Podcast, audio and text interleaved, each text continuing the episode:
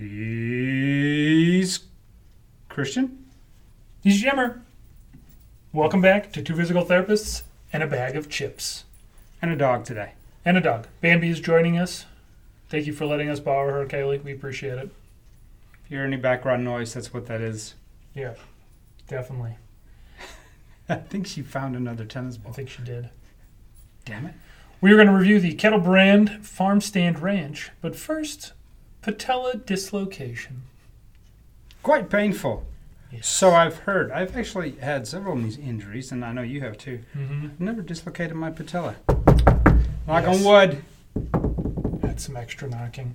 Patella dislocation is when the kneecap moves out of place. This is typically medial or lateral. If it moves superior or inferior, something else has happened and your kneecap is dislocated, but it's due to either a patella tendon tear or a quad tendon tear, which is uh, a lot more significant. So we haven't talked about those, but we're not going to talk about that today. Patella is another word for the kneecap. Uh, interesting anatomy in this particular area is the femur. So the patella rides along the trochlear groove of the femur. Uh, the quad tendon, the patella tendon, all kind of grouped together. It's called the extensor mechanism. Its responsibility is allowing your quad to straighten your lower leg, or what we call knee extension. Prevalence of patella dislocations is about 2 to 3% of all knee injuries, somewhere in the neighborhood of 5 to 28 out of 100,000 individuals could experience this. It's a pretty wide range, I think. Uh, generally considered on the lower end of that, so between 5 and 6 out of 100,000, but reported up to 28 out of 100,000. So that's a lot. Yeah.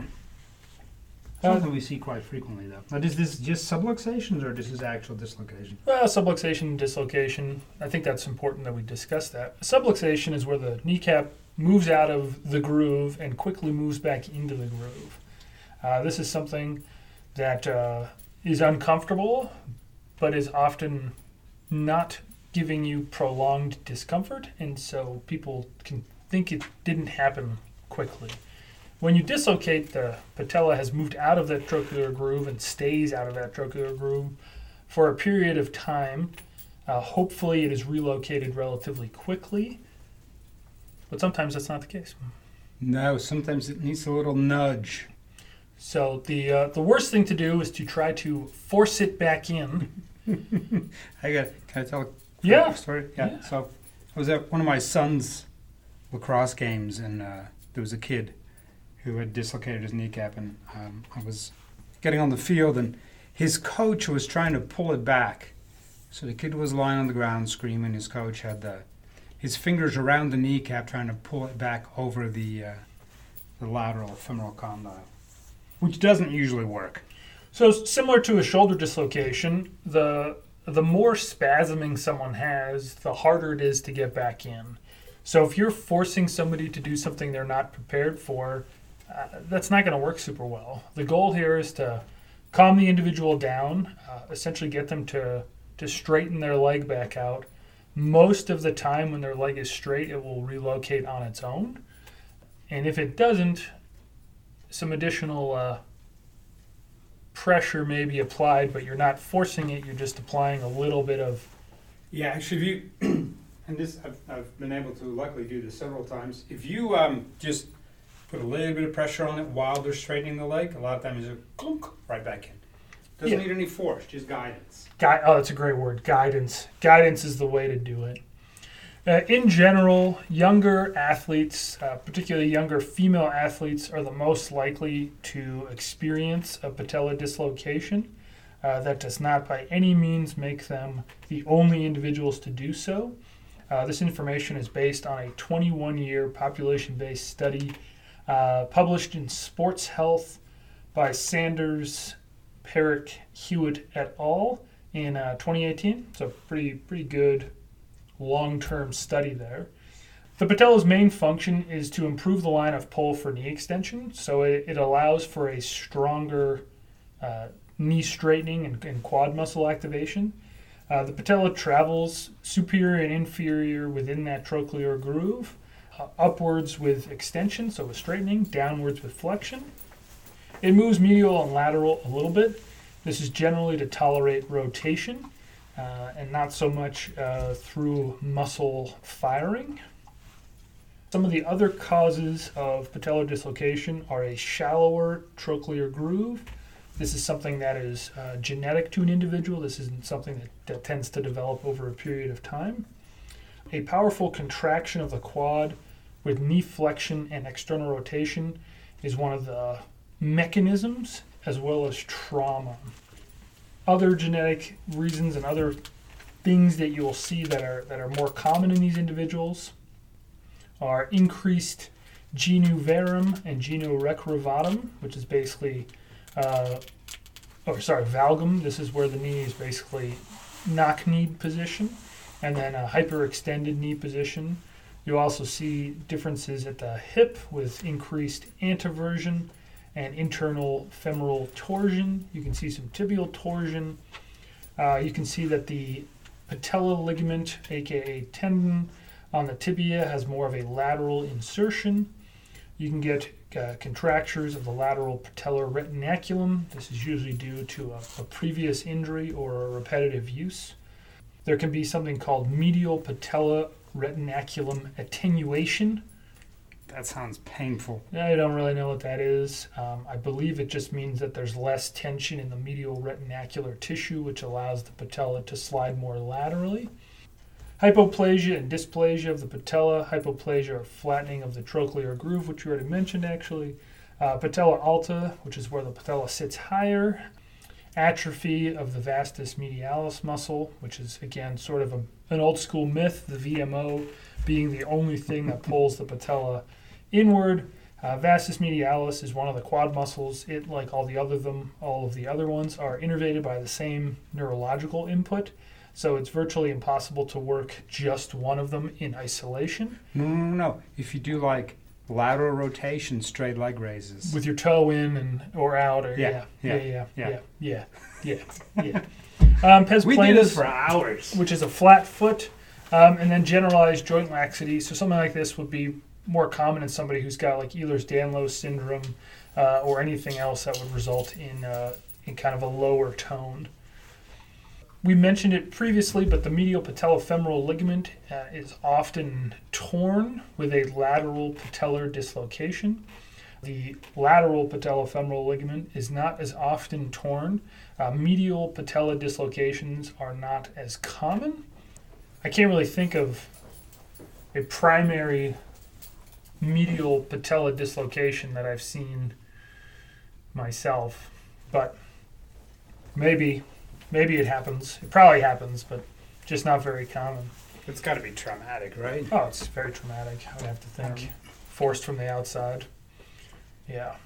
People who experience this are more likely to experience it again in the future. Uh, this definitely takes us, in terms of PT, towards the control the femoral position. You can strengthen your quads all day long. As we mentioned, the mechanism is a powerful quad contraction, so that doesn't necessarily aid you. What we can do is if we can control your rotation at your knee, so increase your hip strength, particularly the ability to prevent unwanted internal rotation and adduction, we can limit the patella's translation within the trochlear groove to, to be in a position where it wants to dislocate. Obviously, the longer you go without dislocating, the more likely all those structures are to stay in the position we want them in, and the better off you're going to be in the long run. So, if you've Yeah. dislocated, it's not the end of the world. Now, if you dislocate it multiple times, though, it's like the shoulder, right? The more often you dislocate a joint, the looser it becomes, the more likely you are to dislocate it. So there are some surgical interventions. Not sure if you were going to talk about that. Yeah, there's a bunch. Um, next week, we're going to discuss one of them, a tibial osteotomy. This is where you move the insertion point of the patella tendon, but we're not going to get to that today. That's that's way too much for one podcast. But I think it's time to move on to trivia. Last week's trivia question: How much poop does a rhino make in a single defecation? That was brilliant. Right in time for the Christmas spirit. We try to be as timely with our things as possible. So, an average rhino poop is about 10 kilograms or 22 pounds. Really well done, Caitlin and uh, Tony Crea. You guys, you guys nailed it. Uh, we want to say thank you very much for all the Christmas cheer to Kunkel, Amber, Hecky, Mark, and Alan, the Breakaway PT. Uh, thanks for guessing, guys. We appreciate you. This week's question The First Lord of the Treasury is better known as. By the way, nothing to do with Lord of the Rings or any of that stuff. Nope, it's a uh, it's a it's a It's a government title. within the uh, we'll say the, the the United Kingdom. Ah, The you first Lord of the Treasury. First Lord of the Treasury. Prince think so. William, by the way, is wrong. Yes, that's not his thing. No. Chip time. Kettle brand farm stand ranch chip to air ratio forty percent, pretty decent. We've got a uh, a blue bag here. It's uh, I'm, not, I'm not excited. It looks like chives, doesn't It's it? a ranch. It's got onion, cream. Basically, tastes like sour cream and onion. Yeah, disgusting. Um, Um, good chip though. because this is a kettle chip. Mm. Kettle chips are always good. I know you want a chip. You're not getting a chip. You get your own treats. I'll take one more because I'm a good sport. There you go. Now, I'm gonna go two thumbs down. Bleh. I'm not getting that taste out of my mouth for the next three hours. It's a good thing we've got a block of chocolate over here. um, I'm gonna give it one thumbs up. It's a good chip. It's kind of a light sour cream and onion flavor. It's not quite as strong. I mean, you don't really get a full ranch flavor here. I definitely think you get a little bit more chives and uh, cream. Yeah. sour cream Gross. chives. I don't know what farm stand ranch is versus regular ranch, but oh well. I know. You're jealous. You're not getting any. Yep. No chips for you. Thank you for listening today. Next week, we're going to go over tibial tuberosity osteotomy, which is one of the surgical options with a frequent patella dislocator. We're going to review the Red Rock Deli fire roasted jalapeno. Now we're talking. That's compliments of uh, friend of the pod, Peter Jennings. Uh, Peter? if you liked today's show, please tell your friends, follow, review, subscribe. If you want more information about this topic, give us a follow on Instagram throughout the week and or Twitter. We always post some useful stuff on there. For more information on rebound therapy, check out the website, reboundclinic.com. He's Jimmer, I'm Christian. Thanks for listening.